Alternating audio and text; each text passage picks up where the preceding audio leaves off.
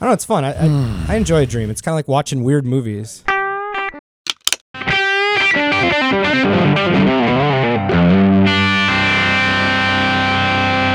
All right, well, it's a little spread on this pod. I feel warm, you feel warm. Let's do this podcast. Whew, is it going to be a singy boy? I don't know. I don't know. Gearbuds podcast, episode 144. Two Sweet. fours in there. I'm four. There's two fours in this Good one. luck. You can be the other four today. a couple of fours. A couple of fours today. Four out of four. And uh, I'm Henry. That's Dave. Hey, This is our show. Let's do it. Dive into the symphony of corrections. Here you go. Here's your weekly reminder that cables are tone tubes. Thank you so much, far and wide, for from all the over 50 countries of listeners that we have in the world for listening and tuning in and follow us on the stuff. Love us on the stuff. We love you on the stuff. Spotify, Apple, email us, gearbudspodcast at gmail.com. If you want to talk to us, just send us a thing about anything. about what would you what would you if you what would you write your favorite podcast about? Love. Hmm, oh, what do we know about love? Maybe maybe you know what if, if you listeners can teach us something about love, you can write us at gearbudspodcast at gmail.com. Okay, here we go. I'm gonna start with something that you were like, Dave.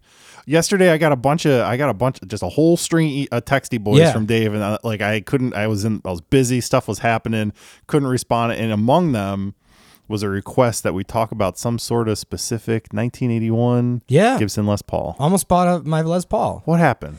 Ah, it fell apart. It fell, I waited too long. I hesitated. No, Yeah. really, I'm gonna, I'm gonna, I'm gonna blow the lid off something, dude. We we've been talking about good. dude. I wish I could have put written "blow the lid" right here in the Well, outline. it's what on happened? It's forever infinity on the podcast. Um, I think the reverb deals are gone, and we were kind of talking about this. For the most part, reverb deals aren't happening. Yeah. and we can get into more of that later. By that want. you mean reverb deals, the like are crushing just- deals. where you just like have to pull the trigger because it's too someone's good like, to be true. I have to get rid of this it." for way, way less than it's worth.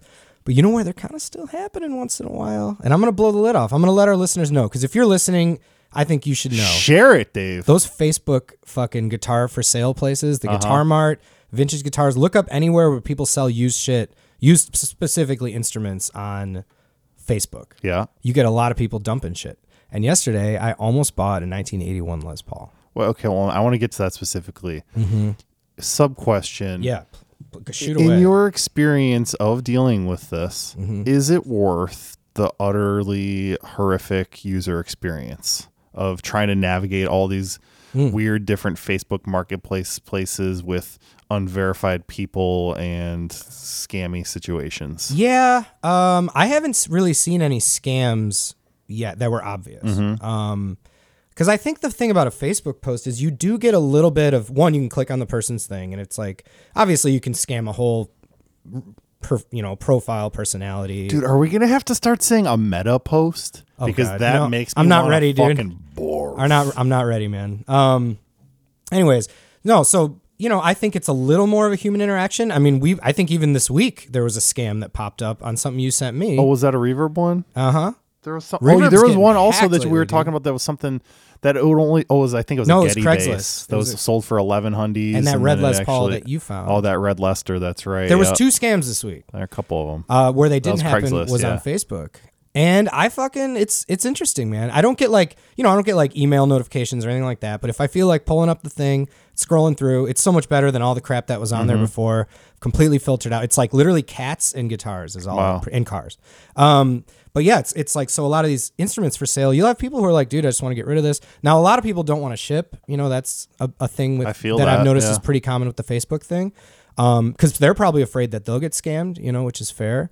But a lot of deals, you know, semi local. I mean, again, we're in Chicago. It's not hard to get to pretty much anywhere Mm-hmm. from here. So if the deal's good enough, um, I think it's worth a drive, you know, driven further for less. So it, man. yeah, man. Tell uh, us. So it was an eighty-one Les Paul. yeah. and it was a standard. It had a burst. It wasn't a clown burst. Wasn't a clown, it was Had tomato burst, Had though. a touch of tomato boys Oh yeah, in there. A little It bit of Campbell soup. a little soupy. uh, but I, you know, I, at this point, and it You're actually, ki- I think you kind of like the tomato a little bit. You know what I like is a, is an 81 Les Paul. I think do. that's I don't really care if it's, you know, too I'm not too picky. Is it a birth right year, now. Dave? Well, I'm, I'm an 82, but it's close You're enough. 82, It's okay, close yeah. enough. But anyways, um, but I've heard an 82. It's one of the favorite Les Pauls I've ever heard. Is the gold the gold top in our rehearsal space that I don't own, so I'm afraid to play. And it just sounds great recorded. And I was like, if it sounds anything like this, I'm gonna be pretty happy. Now I know they're all different, and it's not fair to judge. You've got to. It's on directionally. You've got to. You've got to have somewhere to look. That's what? I'm- You got to that's- somewhere. You start if it- somewhere. Well, here's the best part. It was for such a good deal, not an incredible, outrageous deal, but a good enough deal where I go, all right, if I bought this, didn't like it, it's easy to sell. Now, the, my favorite thing about it was the guy, he had a really simple post, and I sent it to you. I think he just Mm-hmm. said, bought, uh, 1981 Les Paul, purchased in 1983. And I did I got notice, too old. LOL. Yeah, and he, yeah, exactly. And he's like, oh, it's too heavy for me or something, which I would expect, you know. Um, it looked like it had. I mean, it looked like a road dog. It had the. It had, had buckle wear on the back. Really nice wear on it. Um, on the top horn, it had a really, which you don't see a lot on Les Pauls. Mm-hmm. I feel like. So, anywho, uh, I messaged. Well, I commented, and then I was just like, "Is it original?" He Mm-hmm. wrote back, "Yeah, it is." Then I had to go run some errands, and I came back, and I messaged, and I saw it was sale pending. So I messaged him, and I said, "Sir, uh, you know, if you know, it is this is this sold? I don't really know what sale Mm-hmm. pending means on Facebook. I'm new to this shit." And he basically said, "Hey man, you know, thanks for reaching out. It's uh, the guy paid me already, but he's got to come pick it up still." And I don't know where he is, but the guy's in Indiana, so we could, you know, I I Dude, let's go you. stake out Munster Town. I mean, and uh, see what they got. It's an hour and a half away. I was like, damn, we could get over there and like ha- do lunch, be back I back take home a by run three. out to Indy with you. Anywho, I, well, I'd, I'd bring you regardless to buy pretty much Mm. any Les Paul, I think, unless it was just something insane for a sight unseen deal. Yeah, but you've, sometimes you just got to take a take the leap. I would have taken the leap on this. Uh, I will say for the price, uh, we won't give an exact price in case it pops back up. Should we talk numbers? I could talk numbers on this. Mm. It thing. was in the range of of of sub where you'd want it to where you'd I don't I, it's hard to say because yeah are we gonna I think I think for for the it. for the fact that you might be able to get it let's I mean if you want to say the number that's I'll fine, say I the don't care. number. I, it was twenty four hundred bucks. I thought oh I thought it was even less than that No, it was twenty four. Oh, okay, yeah. Um, maybe maybe twenty. twenty one no, No, it wasn't that low. I think it was. Let's just say twenty four. I'm pretty I think sure it was twenty four yeah Anywho, I was like, which that's is not like insane it's it's cheaper than what's happening It's right now not but free. that's still not like yeah it's not like And it's, it's- a twelve hundred It's a lot of money to go spend on studio. a guitar, you Yeah. know, for sure, and to drive two hours to go check it out. But the guy met. So, anyways, uh, you know, he messaged me back. Um, it's uh, the, it's paid for, but the guy's got to pick it up Saturday. If he doesn't, I'll let you know. and I was like, I was just like, we can update next week we could. And I was like, thanks so much, man. You know, that's cool. I mean, I'm sure he'll come get it because it's it's sweet. And then he was like, yep. And then he starts writing me messages, and we developed like a friendship. oh wow Yeah, and it was kind of funny because he was just like a sweet older You've got a new meta pen pal he was just like, hey, you know, he's like, oh yeah, you know, uh, it's too heavy for me. I've owned it since '83. It was my main guitar, but now I just play my PRS 22. yeah And I was like, man, I almost wanted to write, and I'm not a dick, but I almost wanted to be you're like, not no, no, I'm not, dude, because I've collected stuff, and if anyone ever did this to me, I'd be pretty pissed. But basically, he was like, you know, I, I thought about, I fantasized about the idea of being like, you're selling this way too fucking cheap. You should cancel the Right, sale. yeah. And make like at least another thousand dollars on it. I think. Hmm. I mean, on Reverb right now, those are going between thirty five hundred all the way up to like six grand. People are. They're asking. actually selling, or what they're that's no, what they're that's what asking? they're asking. But like, you know, I think it's fair. Six I mean, grand for an eighty-one. I You can It's lick insane. my taint. That's a get- That. that's a get fucked. That's a get fucked. Yeah. Okay. Well, you know, man. We I think talked- what do we learn from this? Pull the trigger if if, if you feel it Yep. tingle in your Again, heart. But we've it's talked still not that. over. That, that there is still hope there's in hope. this one. There's hope. So I hope for you, and and and I love that you're you're you're throwing balls at it's freaking. Lester's, baby. It's gonna be. It's gonna be any time. Dave's gonna have an old Lester. If my Oh, car stays together in one Let's piece, do it. it'll be fun. Oh, baby, I love it. Okay, well, we've got to get into a little bit of uh, BFI here because unfortunately we've had uh, we have a death in that uh, a couple of them actually. The first one happened this morning. Uh, we talked about already. Me and you, Dave. Uh, I, this morning, as of the recording of this, uh, unfortunately, rock icon Meatloaf died Yeah, man. at age of 74.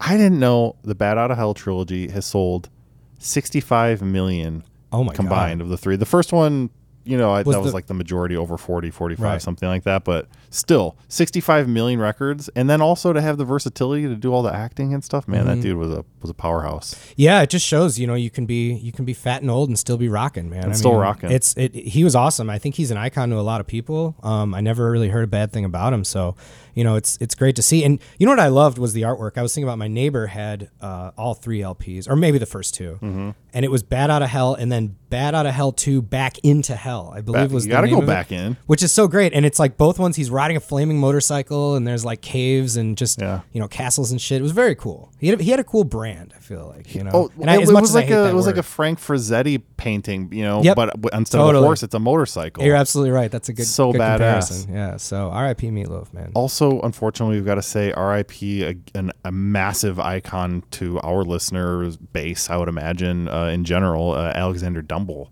passed away this That's- week. Oh man, that's a that's a tough one. so many people saying great stuff about him, but the fact, well, I shouldn't say so many actually, because the fact is, is he didn't. Not everyone got to play his amps, so not everyone can even know. But Yeah. he's had such a massive influence. Everyone trying to make Dumble sounding quote unquote pedals and amps and Yeah. whatever for a long time. Uh, so we gotta say R.I.P. to Alexander Dumble. I mean, the have you, I gotta say, Dave, I, I know that you have him and I have. I got to play one of his amps Yeah, before. I haven't, man. I'm jealous. I I know that people have made. Would du- you do? Would you have done it if you were like in a room? Would you plug into a Dumble? Would you do it? if like- it was just there? Yeah. Oh yeah. but like in front of people? Yeah, I think so. You know what I mean? Because it's like one of those things. It's like oh, what? I, like playing the burst Everyone's or gonna. whatever. you're you right. know? Um, it would have been. It depends who, but like Okay, you know, like if uh, if it showed up at my practice space, and it Oh, was just my buddies. Obviously. yeah, we're all playing that. thing. Yeah. Um, but yeah, like you were probably at CME or something. I'm No, assuming. I was at. I was in. or Nam. uh, no, I was in uh, our friend Adam's living room Okay. because he, him and his brother bought it, and me and Brad and him got to spend a whole afternoon with it one day. Oh, so that's not a nerve wracking situation. It at all. was at first because, well, first of all, I'll be honest, it was because it was.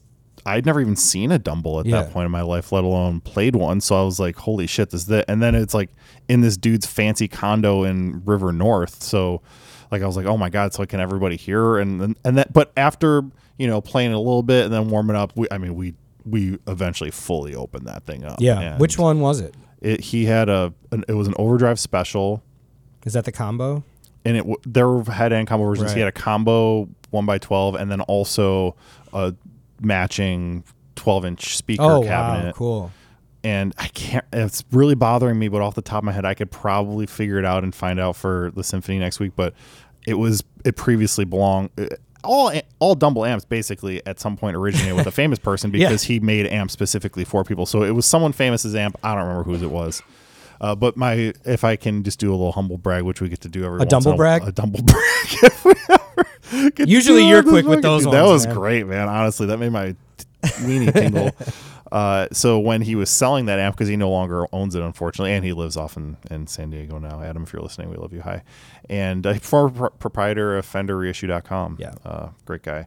He uh, so Joe Jobo Joe Bonamassa himself was interested in the amp, and when I was there. Adam took a couple cell phone videos of me playing the amp, and when Joe Bonamassa was interested in the amp, Adam sent him the video clip of me playing Oh, the Dumble whoa. amp No way. not even knowing. And Joe Bonamassa said, "quote Nice licks." Hold on. Have we talked about this? I don't know. We because we had a whole like half a Jobo episode once, uh, not too long ago. I think it was after we got back together, Oh, half a Jobo episode. and we talked on Jobo for a while. Um, so h- maybe how did this not come up? That's that's amazing. So Jobo's heard maybe you my play brain's broken. Jobo heard me and play seen you play. and seen me play a, a strat into a dumble You straight straight into a dumble. Prop. This was I don't even know, ten years ago maybe. Wow. and uh, and it was it was a very fancy. I don't know if it was master built. It was definitely custom shop. John Mayer like ten thousand dollar strat. Yeah. straight into. Was that the, same day that you guys kind of jammed on it all day and stuff, or Yeah. was that was it before the? Were you warmed up? It, you know, honestly, I think I have those little clips somewhere. I remember coming up on them at some point uh, of several years ago and being like, "Yeah, those are okay." Like I, Well, I sound stoned. Of course, and you're like, better now too. Like of the I'm better and, and I and th- that was at a part my, point in my life where I was I was like playing guitar and it was during volcanoes, but I probably I'm definitely better now. was it Either way. properly mic'd or was it like a cell phone? Oh no, it was just like a, an iPhone four Yeah. or something. Right, right, know? right. It wasn't even like a newer one. Now you were talking about getting nervous playing in front of people. How would you have played, or would you even have played if you knew he was going to see that video? Probably worse. Because I was assuming he sent it after you didn't know. Oh, I didn't know. Yeah, Yeah. I had no idea any of that happened. Yeah, yeah. Uh, How until nerve wracking after. would that He- have he been? like man? sent me like I think he sent me like a screenshot of the email or something. It's so cool. And, you gotta uh, frame that, dude. I gotta find it. Yeah. Nice licks. and uh, I don't I don't think I would have played any better probably at the time. Yeah. I might have I might have tried to overplay a bit more. I played sort of like sort of the style of music I was playing at the time, which was kind of rock alternative rocky bass but also i you know i was because it's that amp and it's a strat i was kind of throwing in some more you know hendrixy stevie ray kind of Yeah. bullshit you know so there it was it was something that jobo could get into So I did I did mention an off color thing on the text when we found out, and I, I part of me feels bad, but we are the Gearbuds, and I'm gonna bring it up, and you can cut it out if you want. But I think, uh, honestly speaking, you know, how much in price do you think those amps are gonna actually go up as collector's items now that he's passed away? they have to go up because there will be no more and for people who don't know, which I hope you do, because you're listening to the Gearbuds, those amps are already a hundred thousand Yeah, dollars plus yeah. even at that point they're already that expensive now they're way more and you know now he just died I've so seen people who have go like done copies of those. They try to sell them for twenty, thirty thousand dollars. You know, Of course, a whole amp companies have whole- tried to do it, and that's kind of the weird part about it is that he would listen to the player, and then they would work together on a circuit, and then he would customize the amp for them and their sound and what they're trying to accomplish. So it's right. it- and it's amazing that he even had the ears and ability Yeah. to translate that. But also, it then when you not that person with not that guitar and that Yeah. gear and fingers, fingy tone, bone tone.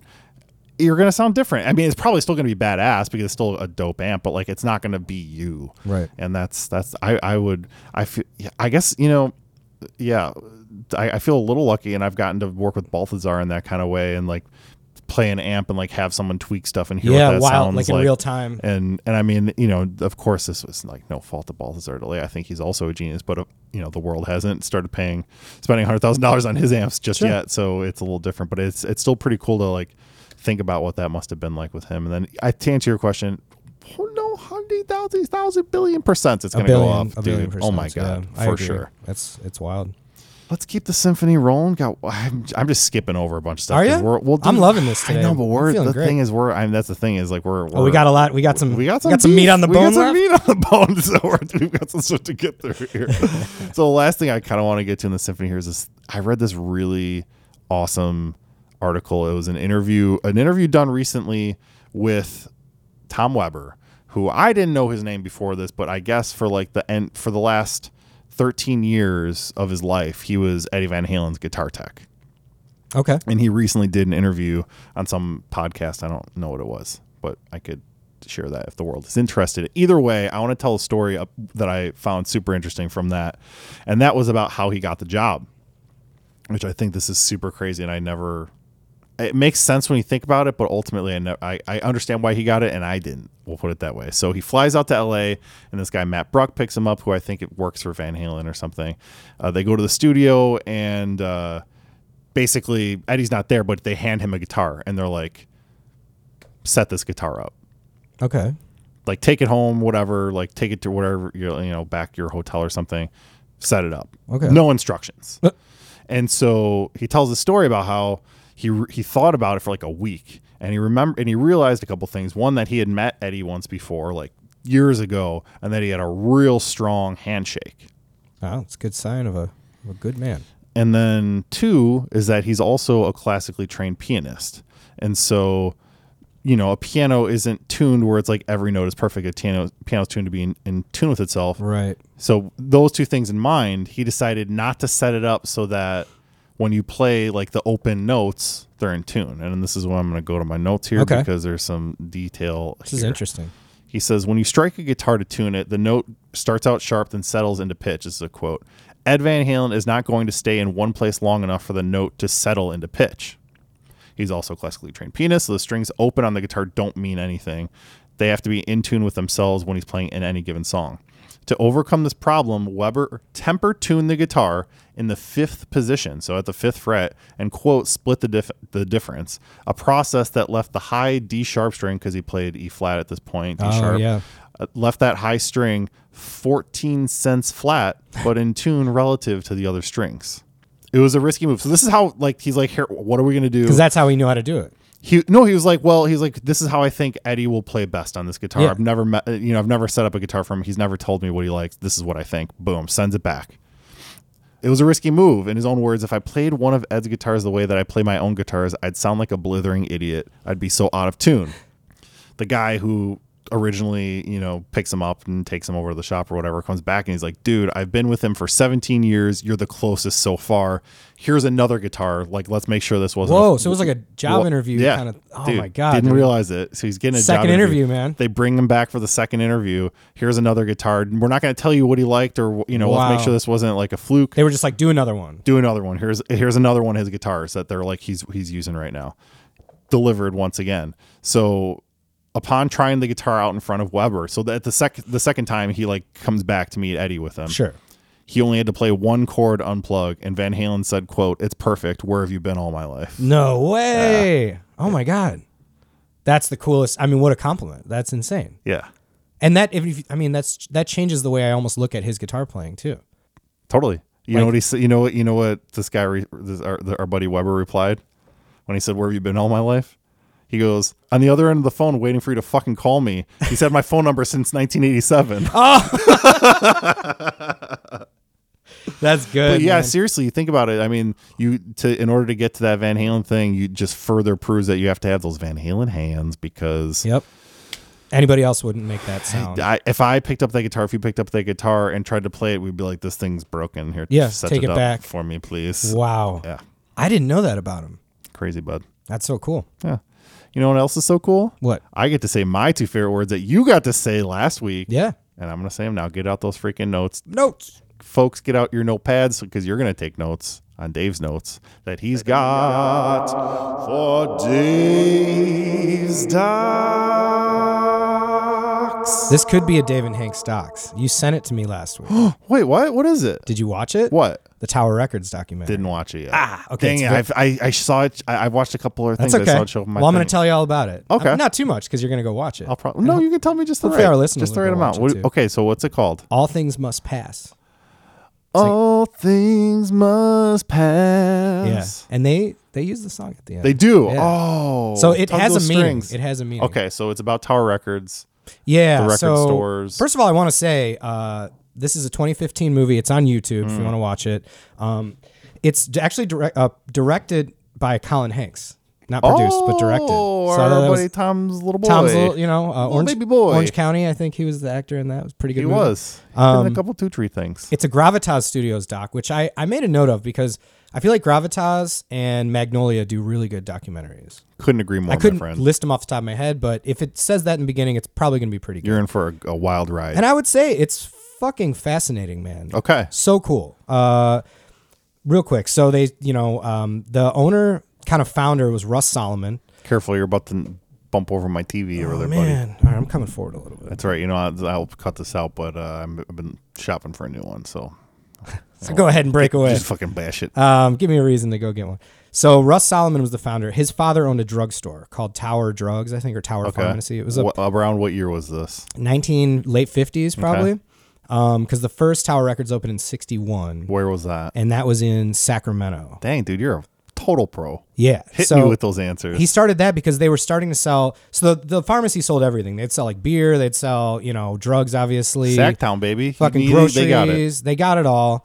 Um, and he was like, and then the, the dad was like, well, we could make some money selling 45s. They had like, think there was a place that had like lots. of- 45 and uh, not uh, cars or uh, Not I guns. should say not guns, Yeah. uh, but uh, Not cars or, either. Uh, or ounces of alcohol. yeah, for the listeners who don't those know, little those little the- little boy round the records. tiny records with the big circle in the middle. not the compact discs. one, Not the ones, the plastic ones. But anywho, well, the black plastic Yeah. ones. So anywho, they uh, they start buying these up, and they're just selling secondhand forty five records out of the store, and they're Cool. ma- they're buying them for like ten cents, they're, and they're selling them for like a you know ninety or eighty cents, Mm-hmm. whatever. So they're making a huge turnover.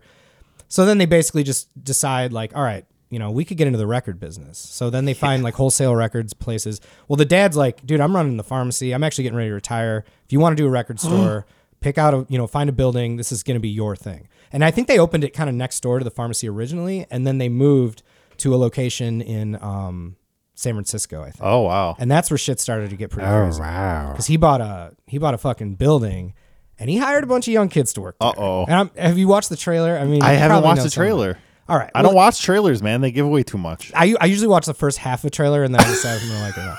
Because they do, they give you the whole movie. They hire a bunch of like little little kids to like 15, 16, 17 year Oh olds my to God. run it.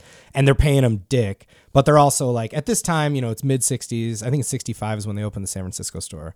they just start. I mean, they're they're smoking weed in the back. They're fucking drinking all day. Like they're partying. And their rule is like, you can party all you want, but don't call in. Like you have to, You have to show, show up. up. So if you have to like sleep here and wake up, somebody's got to open the door in the morning. Like we don't give a shit what you do during the day. What mm-hmm. if you even if you go home, we don't care. But like open the store, make it happen. Anyways, so that was kind of the philosophy through the entire existence of Tower Records Really? from 61 and because this even started in the smaller store next door and then from 60 so early 60s all the way to i think it was like 2006 when they finally closed How many? What, what? At like the when they at their height? Do you know how many? Like how many Tower Records were there? oh man so many at the height so i think the height was the 90s well so it, it gets kind of crazy they start expanding on the west coast they start expanding to you know uh, arizona down to san diego like there's a la store was the huge store you know in la once they did the la store and i think it was like the mid 60s or late 60s 68 69 they started having like rock stars in there like jimi hendrix would go in there jim morrison elton john would go there every day What? yeah. He would be there at nine in the morning. They'd open at 10. He'd be waiting outside in his car, go in there and buy records. Every Need me a single day. record, mate. Didn't know he was a big record fan. I mean, Who would have guessed? I mean, he's a huge, Elton you know, John. Yeah, who'd have thought? Anyways, um, so that was cool. And then so they're all around the West Coast. And then he's like, what did they do? They went to Japan for some reason. I don't think it was necessarily to open a store. They just went there on a vacation and they found a Tower Records. And they're like, we didn't open this. And it was just a it was just a store that was called Tower Yeah. Records. And it was packed.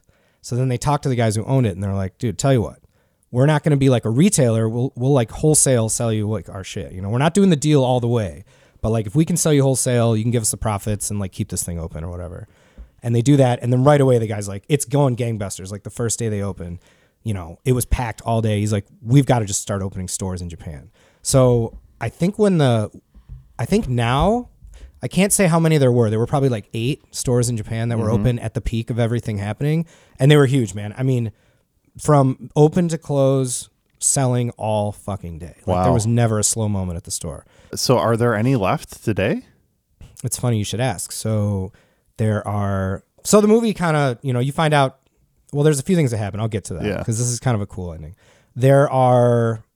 So they're doing. I'm sorry. I'm just looking at my shit here, and I've, I'm, a I'm little- looking at I'm your a- shit too with your little gray pants on. I'm a little high. I got the gray pants on. Got my got my grape I got the grape grape pants on. smuzzlers on. Grape smuzzlers. Smuzzlers. Um, Smuzzle brothers. Oh, then they moved to New York. They open up a store in New York. That's when shit is like going crazy. So basically, the store is like can't be stopped.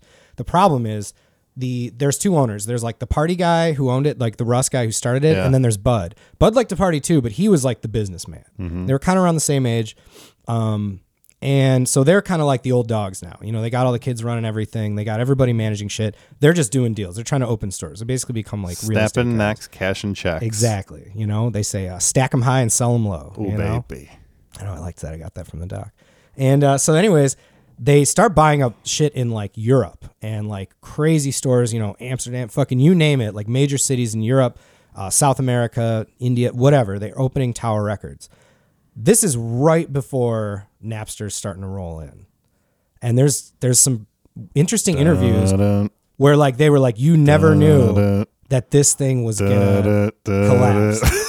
they couldn't see the storm coming, man. It's pretty fucking crazy. Damn. Because they were talking about. There's an interview where they they're talking to Russ, the main good dude, and he's like, "Yeah, he's like this thing will blow over. Like people still always want to collect records and buy records and have collections. Obviously, Mm. He's not wrong we enjoy collecting records to an extent. but to the mass pop that was buying them before. Mass popped. Yeah, dude. I'm buzzwords all day. You man. are killing it.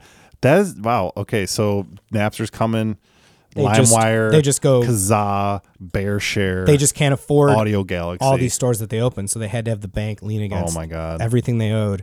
And then, of course, when the bank comes in, they fire everybody. They start hiring their own people to fire people, Mm-hmm. and it's a fucking mess. The store is not what it what it was, right? So it's the fucking saddest Wait, so did you ever give me like a? Do you have any ballpark numbers? How many Tower Records there were?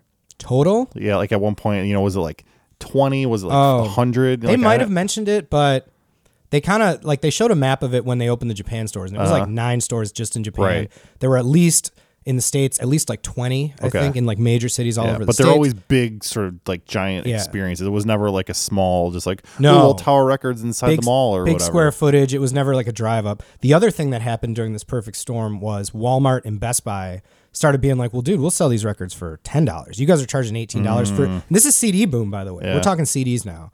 Because CDs were great, they could actually charge more for CDs. They were cheaper to produce, Yeah. so it was a way bigger thing, and um, everybody was making more money. And then like Walmart's came in, Targets, Best Buy, and they're like, dude, we can we can sell these for nine bucks instead of 19 Mm-hmm. And so they were undercutting them at the same time that the Napster boom was coming in too.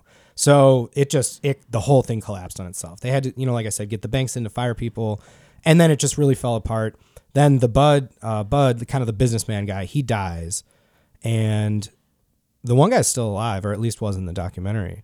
And you're kind of like bummed out. I'm like, this is a fucking shitty way to end Mm-hmm. this, you know?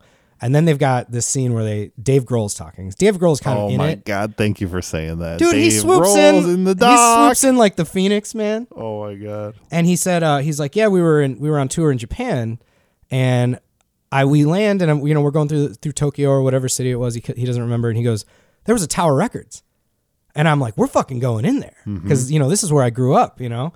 And he goes in and he's like, it was Tower Records, you know, the total Dave Grohl way style, and they're playing the happier music, and he's like.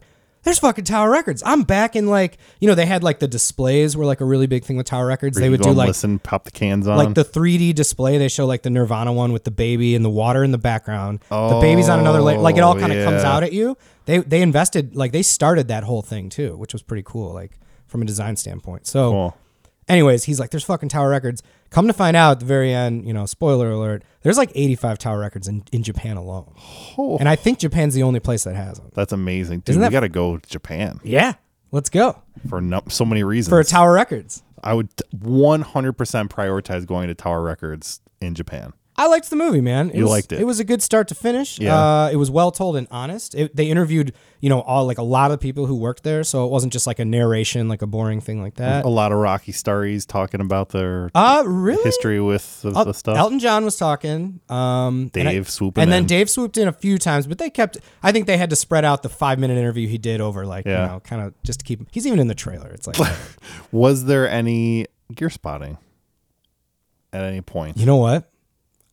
No, yeah. there wasn't one guitar in that whole movie. Wow, so I isn't that apologize crazy? for that, Gearbud fans. But uh, yeah. Never even like, oh, we've got the Goo Goo Dolls playing at our opening, or you know, I'm uh, trying to think, man. No, they showed a few scenes where like these they throw these massive Christmas parties and stuff, but yeah, they didn't Uh-huh. We show like a hired band. Sevendust to play our Christmas Right. party. Sevendust rules. Um, it was good. Uh, I, What do you know, got? Give- from a gear standpoint? It's not as high as some of the ones I've ranked Yeah. because there's not you know. But there's for not da- good gear a, a, spot. a doc of days. a solid doc, I gave it seven and a half records. Oh yeah. Super original, Well, arbitrary let it be. Let it be committed to the record. Seven and a half records. When when was the last time? Because they were talking about this in the doc. When was the last time you went in? And obviously we're you know we're kind of getting out of the pandy, whatever. Mm-hmm. Um, Pre pandy, loved going to the record store. Yeah. Right, Reckless Records. Reckless probably. usually is my, my go to. Yeah, I think I went into the new location once, but when they were at the old location, I was going in there all the time. Mm-hmm. I would I would One- estimate every most of my collection sitting next to me right now was bought at that original Milwaukee Reckless location. I have I have also bought a bunch of records at the newer one. Yeah. Um, I have gone in I think once and like in this like reopened world and maybe bought a record, but I think that was it. the an interesting thing they brought up um, just as we're talking about it i'm thinking more about this movie but like and this is kind of interesting with with the work world in general uh, the people that worked at Ho- Tower Records were legit music fans. They were kids and they partied and stuff, but all they did was listen to records all day. The newest stuff that would come out, they would know back catalogs. They'd know what they have, what they didn't have. Um, I feel like I mean, there's jobs where people are experts, but that's an interesting like retail job. You could go work at the Gap and know like a little bit about jeans or whatever, and they teach you some stuff. But to know about like how many records Elton John's released and if we have these in stock off the top of your head is pretty fucking amazing. Oh yeah, And I feel like at Reckless, they- and, they and it's a keep that- dying it's a dying breed, but there are still some independent stores that, that, do it. Yeah, Mhm. Like I remember the last time this was on the other side when they were the original location, but I remember like somebody asked, I was ready to check out, and somebody in front of me was like, "Hey, do you have this, this, and that?" And he didn't even need to look it up. He's like, "Oh, I think we have like one or two copies left over there." Mm-hmm. Pretty cool. that is pretty cool. It's a cool kind of like a really niche thing, you know. you know, what's pretty cool, Dave. What? You you too. and that and that and that and that great review. Thank you for that. You're welcome. I gotta say, folks, other other music documentary weekly reviewers, protect your strap. Dave's coming for you. Come for that strap. coming for that strap. You like how I just peppered that in You after you did. taught me that earlier, and I had to ask you what you meant. Used it in context today. Thanks. Yeah, that's how that's how you learn words. Appreciate you teaching me that. Here we go. Future gear. Let's dive in. We've got a couple new pieces of gear. We got some stuff to talk about, and then we've got. I read a really interesting article, and I kind of wanted to go through it with you because this is very relevant to things that we talk about on this show. Let's go. Here we go. Starting off. Oh, folks, as you might have guessed, us ding dongs have not finished Dave's jazz bass yet. Oh, yeah. But what you might not know is that we've scheduled a little plan situation to drive down to Casa del Stingray Studio uh, shop, and he's gonna drumlet it for us and take I think care we're of doing us the like right. We're doing it the right way. I think so too. So it's it's exactly where we left it last week. Literally, I haven't touched it, but and I was actually kind of thinking about how um, how bum, much of a bummer that is. Like, damn, I've had your bass that I've wanted. to You can't even just, play like it. sitting here, and I can't even fucking. Play I know. It. Well, I was kind of hoping. I was like, well, if you just want to wire it up while I'm not there, like you get a week to play with it. yeah, but it's still it would just be like it would be like oh no, like Yeah, you can't do it yeah. now. Yeah, obviously. So- So, we'll get there. Fucking a. With all good things, it's a patience or something like that. and in the in the interest of keeping up on deals, I just wanted to share a good one that Let's I talk made. some deals. I uh, I might have I may have made a pretty big swap this this past weekend. Do I know about this? You got it. You sat inside it today. I was like, another one?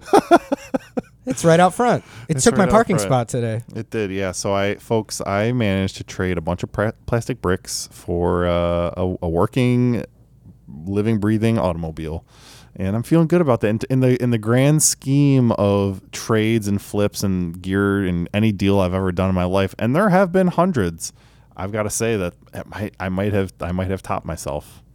It might be it.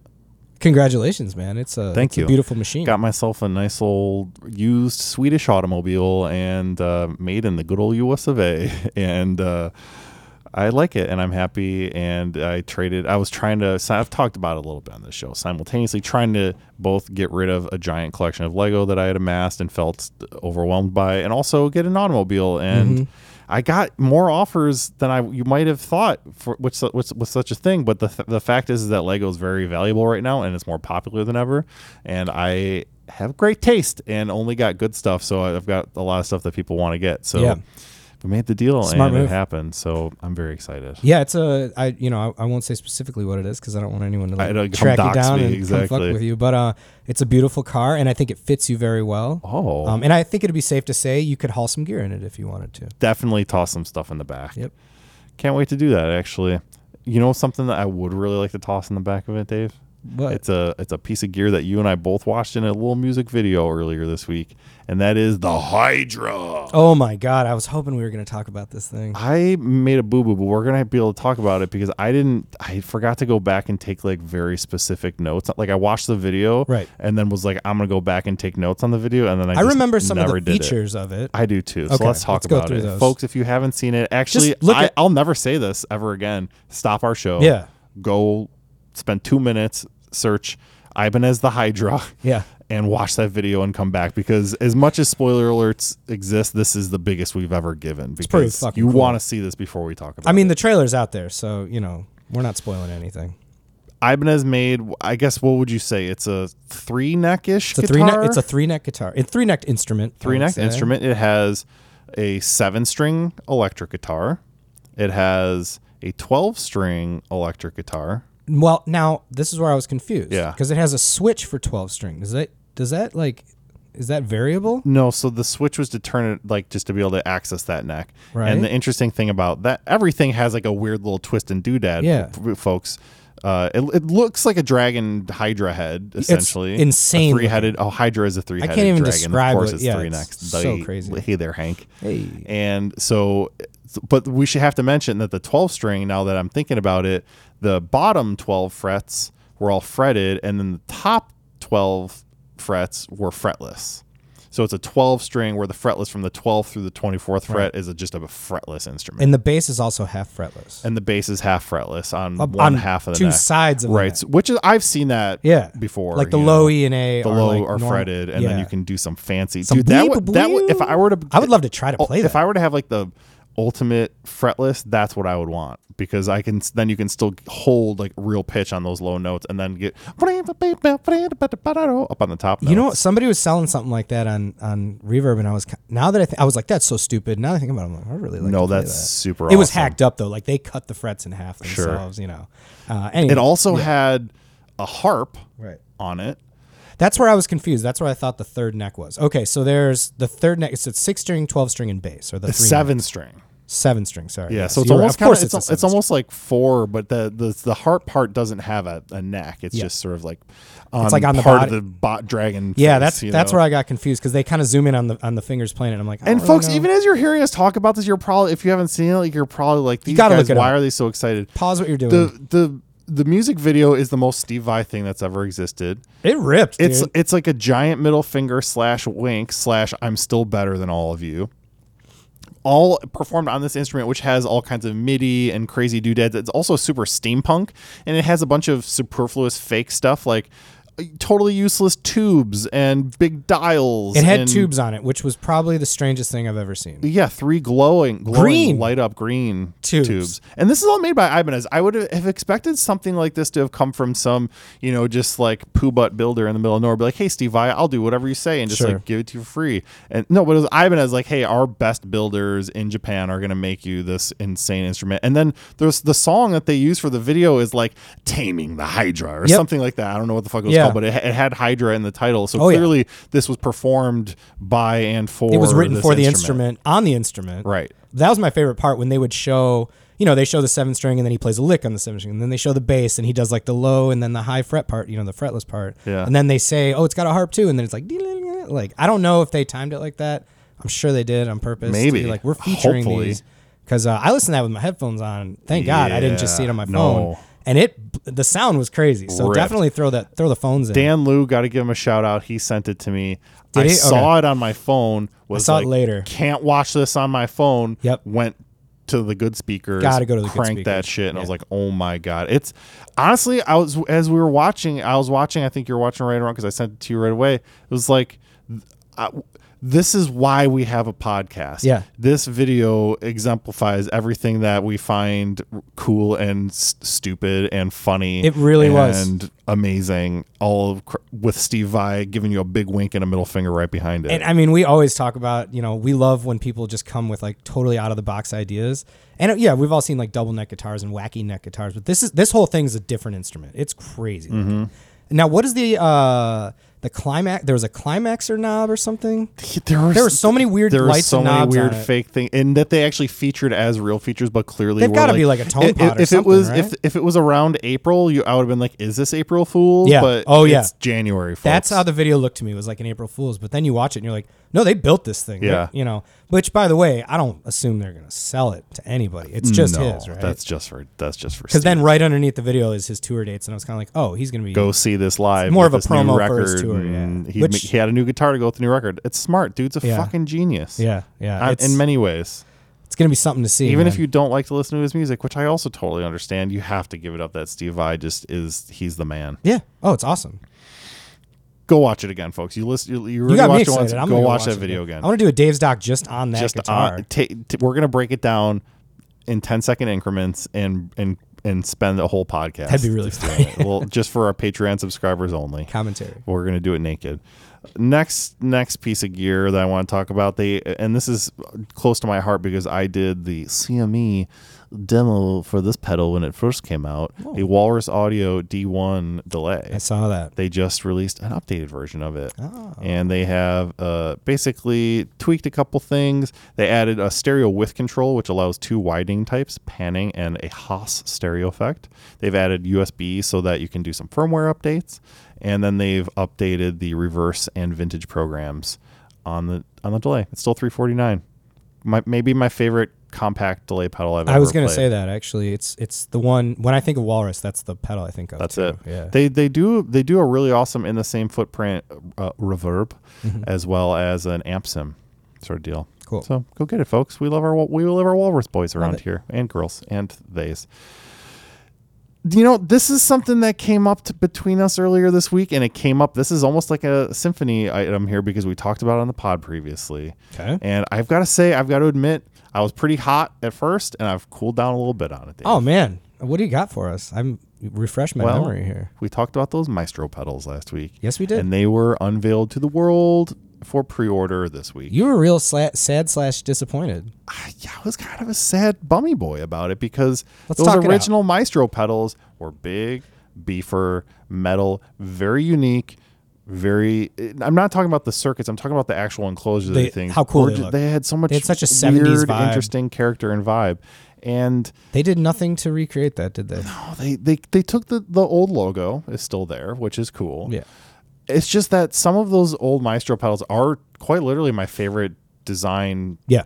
in terms of aesthetic design. That phaser pedal, that with the phaser three with those three knobs, Oh, and it's those, so cool. like there's like a white little inset pinstripe through this, Yeah. this whole thing. It's so like retro looking. and I the the pedals that I haven't seen in person. Of course, I've only watched a couple of videos and looked at their product photos, which should make it look as cool as they can possibly look. Yeah. Frankly, I just don't. I don't. I'm sorry. Well, so, I don't want to be such a downer, but I don't like it. Well, so what they did was, and and some companies do this and some don't. Um, I I think it's a little bit of a cop out as like a graphic designer and being like, oh, we can just rotate it and turn it a different color, and that's the design. Yeah. And so every pedal has a consistent look, which is nice if you have a whole there board is of them. branding. It All looks the cool. all the same knobs and switches are in the same spot, which I understand. They look cool, but to me, they're just boring looking. I, there's something about they they did this so I, I haven't seen it in person, but it from it looks like they've done this sort of like faux brushed metal kind of thing to kind of Mm-hmm. It's like a reflective some of that. underneath. Yeah. which I don't love. I do think that the with the way because the logo has those three sort of like shooting comets, and the, when you turn the pedal on and off, it has three LEDs that Mm-hmm. light up, and they're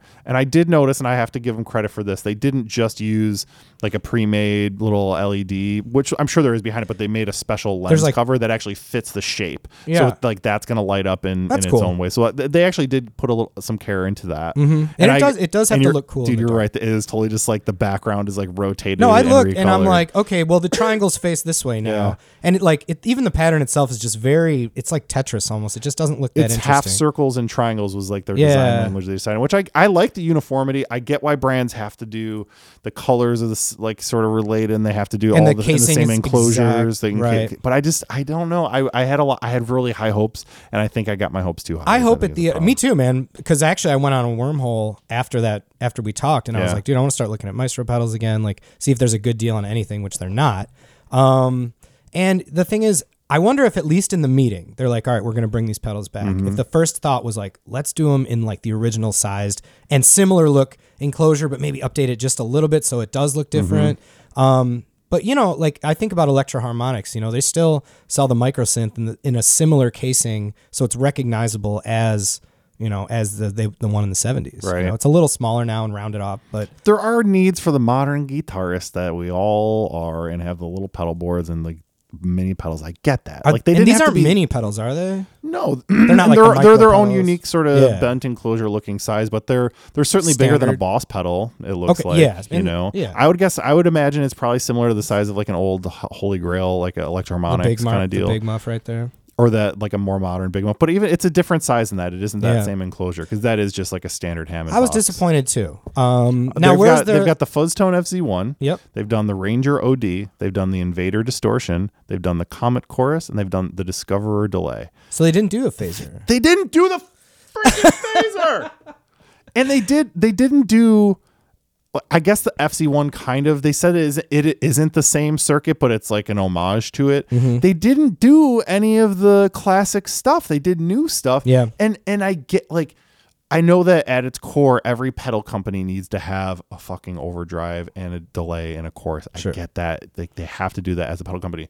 What the pedal companies that do that have though is a first couple one or two tree four or five pedals that are unique and amazing and, And have some desire behind them and then they're like oh we've got to fill in the rest of this line with our tube screen They went. It seems like they went straight to mass production on these things, which also bums me out a little. Bit It's bit. Gibson I mean of course they're gonna that, and I get got- it. they're the biggest from a one of the business standpoint. yeah. That's fine. Um, it's just it's a little. You're you're right. It's a little disappointing. Now I will say the silver lining to me was the price point. Buck 49 You can't really argue with that. No. They're not two ninety nine, which we've seen. Like I think Fender just came out with some pedals, like a big line of like kind of a similar thing where Fender's pedals are pretty affordable I thought they were like two ninety nine. No, No? no, Maybe maybe one or two of them, like the biggest, craziest delay Yeah. or something. But no, they're that was one of the things I like about those is that they are actually on the affordable Maybe that. side. Maybe And- I'm not thinking of the right one. I but I'll be honest, from the looks alone, let alone the pedals themselves, I would choose almost any of the Fenders. Any yeah, yeah. I wanted them to keep them. I wanna hear the- Maestro weird. Maestro's been weird, and I and Yeah. I'm sorry, and I'm skidding. I gotta I gotta take some deep Dude, breaths. this is the place, man. I thought I was Let cooler than I was. Let it out. We get we get worked up in Do here. you know what I noticed? Speaking of getting worked up a little bit, What? we've gotten worked up on the show about before, and then kind of chilled out on.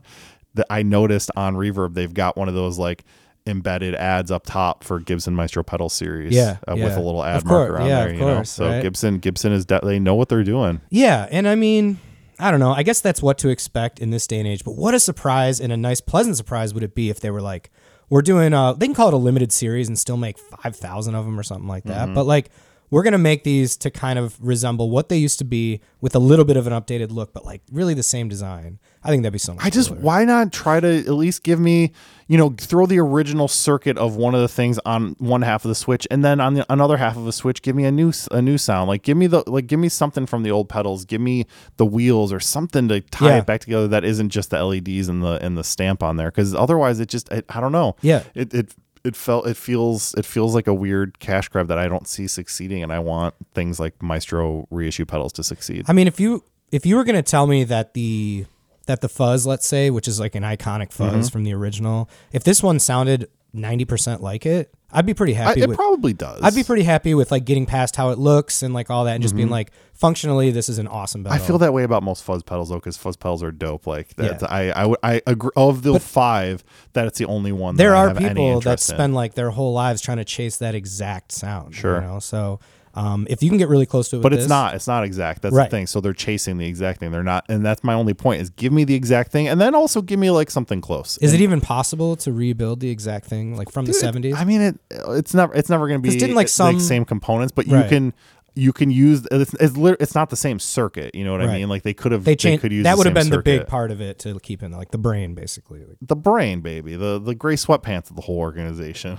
You're loving these gray mm-hmm. sweatpants today. I, you know, I wear these a lot. This is the first time you really commented I on. it. just feel like you're peeking at me. I'm, I'm man spreading on you right now. That's a, that's gonna be the title of this one. Dave's, Manspread. Dave's gray sweatpants. Great. All right, let's get to the the final the final subject of Final this thought. episode here today, folks, for you and for us, and that is I came across a really cool article on Guitar.com, and I don't think you saw it because I didn't send it to you. And I want to talk through this stuff because this is something that I feel like is very relevant for the show. And this article is about five pieces of iconic guitar gear that were lost to time. Ooh. Where are they now, Dave? Wow. All right. Before I get into this list, are there any pieces of lost or missing Well, this gear isn't that fair come to your I had, mind? no, I had no time to think about I it. know, and that's that's how this show works. But Well, I mean, for me, are there any are there any famous boys that you're like, wow, where are they? yeah, for me, well, because I'm a bass boy, uh, I, I believe James Jamerson's original bass that he's like on the very few video and photo that they have of him is the one that he's playing, The funk, like the main one. uh, He had a couple like what, what 62. was it called? Funk. Uh, the one that has funk engraved on Yeah. like the um, heel because i think another one of his is in the rock and roll hall of fame That's or right. whatever but uh, we were talking about it recently i think but yeah that bass to me is something but That's just a really good call. That is not on this list. Give me another bass. we always get the missing shaft us bass players um another one that's missing that we've talked about recently on this show. That is definitely on this list, and we can talk about it first if you want. well to. not Jaco's bass right No, okay because that think bigger, baby. Perhaps Oh. the most. This article posits that this bass, if found, would probably be the most valuable instrument ever in history. We did just talk about this You know what it is? oh paul mccartney's original Thank you, Dave. oh my god i'm so done I might leave, and it wasn't even that Leave long, that but I might pause leave. in. The, I might leave the pause. just in. do it it's nice Macca's Hofner 500 slash one. and that was probably when did they say it was stolen Okay, so the idea uh, uh, last photographed in those Let It Be sessions that were in Get Back and the, the movie So that, we that was the whole the show one. talking about. That was the one. So basically, the deal is he had that original bass. We've talked about it a lot. You can go listen to that episode. He had that original bass, played it, bought an identical in 1963, retired the original to backup. Then, and we talked about it. He, it got refinished. They he put those weird black rings on there, Mm-hmm. brought it to the Let It Be sessions. Blah blah blah. Stolen, vanished, never to be seen again yeah This is where it gets interesting, interesting, Dave, because we've got new information. Whoa. 1969 was when that disappeared. That was the year. The guitar, however, wherever it is, is perhaps the most valuable instrument on the planet. And this is the two things I didn't know. His first or his, other 1963 that he has is currently insured. Guess what do you what do you think that bass is insured at? Right Oh now? my god. Let's just say a million. four million dollars. So it's pretty safe to assume that if This they one- found the original, it would be Yeah. more. And is that 4 one million dollars. That's the Cavern Club one with the the pickups are closer together at the uh, at the neck. Yeah. Okay. And then the one that was actually stolen is the one he used. no, no, no. The one that was stolen is the one where the pickups were close together. That's the one we're talking about. That's yeah, the one okay, we're that's talking what I about. thought. I was yes, and that's but that was refinished. It had weird black pick pickup rings Sure. added and shit. It was messed with. Yeah. Now, in 2016, there was a biography of Paul McCartney released called Paul McCartney The Life by a man named Philip Norman, who claims that he communicated via email with a person who calls himself, quote, the keeper, who claims to have the original base. The keeper claims he is not the thief and seemed open to the idea of returning the base, although probably not for free, and that years have passed and have not resulted in any further action. Not publicly, anyway. Wow. The keeper, dog. Can you believe that? I wonder why they wouldn't follow up with something like that. They just don't care. I th- or it's possible that Paul tried to and they had an impasse. They just didn't talk Or about it, they yeah. did make a deal and he doesn't want the world to Probably know not that he public, has yeah. both of the world's most expensive instruments. you know? Right. The keeper. The keeper, dog. Yeah, that's a tough one, man. Um, all right, well, let's move on because I'll go down a crazy? rabbit I- hole of Paul McCartney here. I but, like, seriously. yeah. Couldn't think. I'm glad you got there because that was, That was number, cool. that was number three on the list. The first Thank one God. I would have been so on this list. I don't, you know, I mean, we've talked about this. I, I love the man, but this isn't as interesting to me. But uh, one one of Prince's three cloud guitars, the the original and main one, is missing. was stolen. So I, it's yeah. So Dave Rusan built the original cloud guitar uh, that he used in the film Purple Rain, and then he built him two more that came after it. He because he liked it so much. I guess uh, the story is that Prince had a major affinity for just throwing his guitars to his techs, so they would Yep. like break and be repaired all the time. So they've been like shaped and sanded, and you know they're not original to what he originally made Sure. to them. Uh, the it gets challenging because there were three guitars. One is now in the Sm- Smithsonian that's painted yellow wasn't originally. And then there was one that was sold at auction last year, which he, or two years ago now, shit, that we talked about Yeah. on this show for over five hundred thousand dollars. That is now painted blue, but the original still missing. And it's also they think that that's the original, and he thinks that, but he can't say for sure without getting them all together. Uh, they because first of all, it, they were repaired so many times and repainted. Then also uh, the du- the thing is is that Dave would like and other people would keep making more of these guitars. So it's like even if Oh. they find the original, they might not. It, it's going to be very difficult to ever figure out. Oh, I didn't the know there were more in circulation. There are other people who have made a bunch of clones I got that you. were supposed to be like the originals or Right. whatever. But they're, you know, who knows, who knows. And if you ever come across one, I guess the story is that because he like had to shave it down a few times, the ne- and Prince had really small hands. His favorite was uh, this one had a very skinny neck that he shaved down. So if you ever come across a cloud guitar in the wild and it's got a real skinny neck, that might be a giveaway. That and did the they say it was it the one from the movie from the Purple Rain movie? They think it is, but it's again, it's because they had a few in They have to get all of them together, and they're to not the same sure. color anymore because they were all white at first. right? Exactly. Yeah. So Interesting. That's that one. Another really famous one that we don't need to get too much into because uh, we think he's kind of a butthole, but the Beano burst. Eric Clapton's Beano Les Paul is a, is a famous missing guitar. Uh, That story has been beat to death. We don't need to get too, too deep into it, but it's a guitar that he used on John Mayall and the Blues Breakers record, and it had Beano written in the neck pickup cavity. They call it the Beano guitar. He was reading Beano magazine. What- what- it was a on the cover. like It was a f- 59? so the story is that this is interesting. This is the interesting part that I didn't know about. It was always said to be a 1960 Les Paul. Okay. It made headlines again in the past decade when our, decade when our buddy, which I don't know if this part's gonna make it in the show or not, but Jobo Joe Bonamassa, who's obviously like the pretty much the, he's the collector of Yeah, bursts he's the guy. claims that he knows the whereabouts of this iconic axe in an interview in 2016 claiming quote it's in a collection on the east coast of america that's all i can tell you and that's all i will say but he also claims the guitar is actually a 59 not a 60 He would know. he would know Why wouldn't we include that? joe we don't, make we don't want to. multiples We don't want to bust him. no no the earlier part where i was talking about him uh complimenting me and i just i might get bashful and delete it from the Oh show come on! You got to leave it in there. Man. That's a great bit. I loved it. Uh, moving on, number four. this is this is this is an interesting one I didn't know anything about. The first train wreck amp ever made. So we talked about Alexander Dumble earlier. In the same conversation uh, that you hear Dumble, you often hear about train wreck. You also sometimes I would say maybe Komet amplifiers get get talked about in mm-hmm. this in this. But anyways, the first train wreck named Ginger is missing. So Kenny Fischer is the guy who famously made the amps. Super highly sought after, super boutique, super expensive if you can even find them. He didn't believe in numbering his builds, so they all had an individual name. Oh, that's kind of cool. And similar to the Dumble stuff we were talking about, he would often just make these amps specifically for, For someone. somebody, yep. So this first one, uh, according to his logbook, uh, where he details each build, he built around 70 of them. Uh, this first one, uh, the guy that he was building it for was a musician named Casper McLeod, and it was named Ginger after his wife. According to John Mark, who hand builds the amps today, someone contacted him somewhat recently claiming to be the current owner of Ginger, but the emails stop and the amp fades away. Interesting. Who? So who owned it?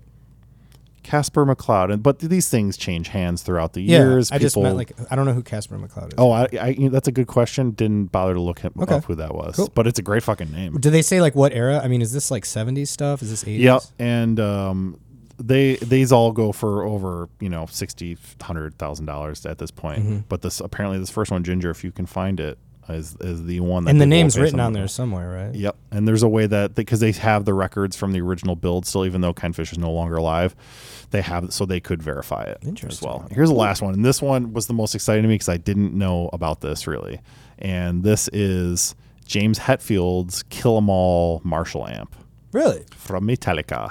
So uh, I guess the story is that this amp was uh, modded by mod guru Jose Arredondo, the same guy who did mods for Eddie Van Halen and Steve Vai back in the 70s and Fuck yeah. 80s on their Marshalls. All right. Kirk Hammett used it for all the leads on Kill 'Em All. They did all the rhythm guitars on Kill 'Em All with this amp. Wow. Like this was the Marshall, right? Yeah.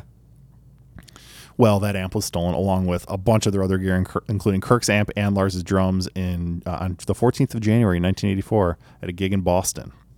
The recording of Ride the Lightning began in February of that year. Allegedly, Fade to Black was written like right after the theft, while James was sad about losing his amp. Not like, and the song's about death and sort of mourning that loss and everything. But James himself in an interview was like, uh, what did he say in his own words? I'm sure I wasn't really thinking of killing myself, but it was my favorite Marshall amp, man. like that is a quote yeah, from him I mean, himself to about it anyone who's ever had stuff stolen, you can you can relate to that. and especially their first their first record their first big record the one Yeah. that brought, broke them the whole thing Yep.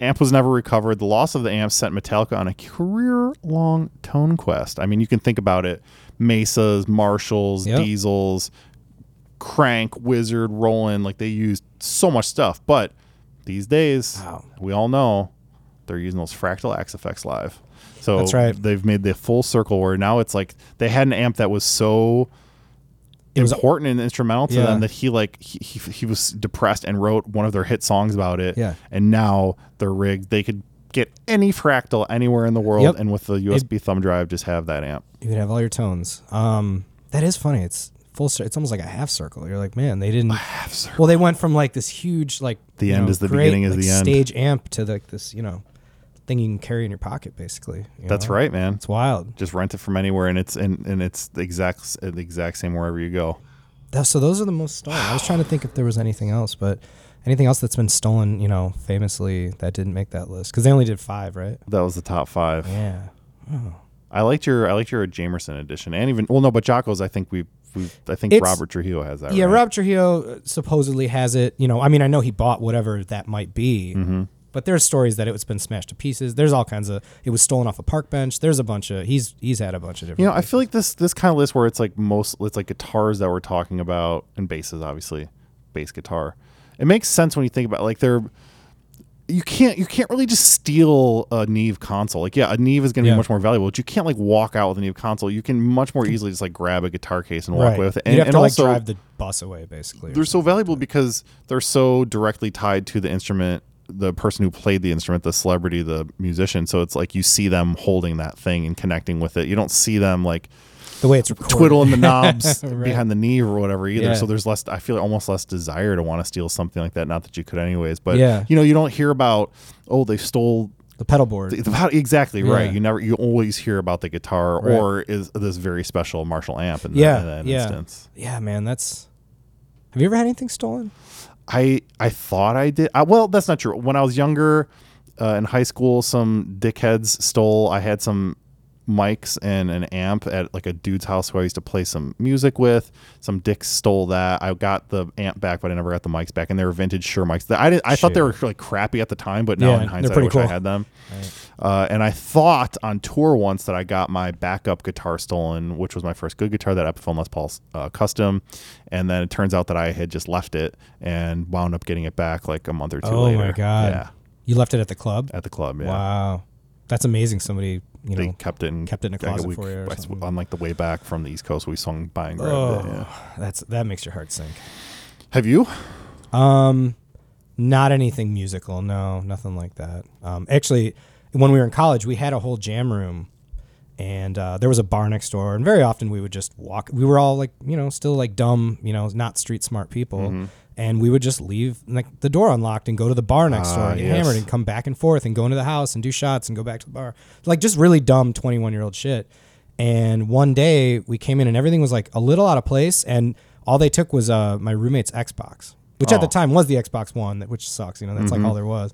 But um, The uh, OG Xbox. bro, they walked past guitars, drum sets, amps. I mean, not that you're gonna haul an amp out of a front door. I That's get the thing. Yeah, big old fucking crate Yeah, bass amp. it was like a, it was a Fender Twin. oh Like, yeah. there's no way anyone's. They probably tried to pick it up and they're like, "Fuck." nope. This. Can't, But even you got like three guys. you know, even the guitars were all still like on stands, like out, and it was just yeah, they just took the Xbox. Dang. So got lucky, man. But yeah, fortunately, no. You're a yet. lucky boy. Yeah. I, you're I'm a lucky you man. You are too. You're a good boy, and I like you. And Thank thanks you. for thanks for doing this show with me. Love to do it. Love too, you. man. Love you too. Love you, listeners, for joining us. And if you made it all the way this far, we're so happy that you did. Thank you for doing that. Give us a little little wink and a nod sometimes so we know that you made it here. And and also, if you made it this far, go make some music.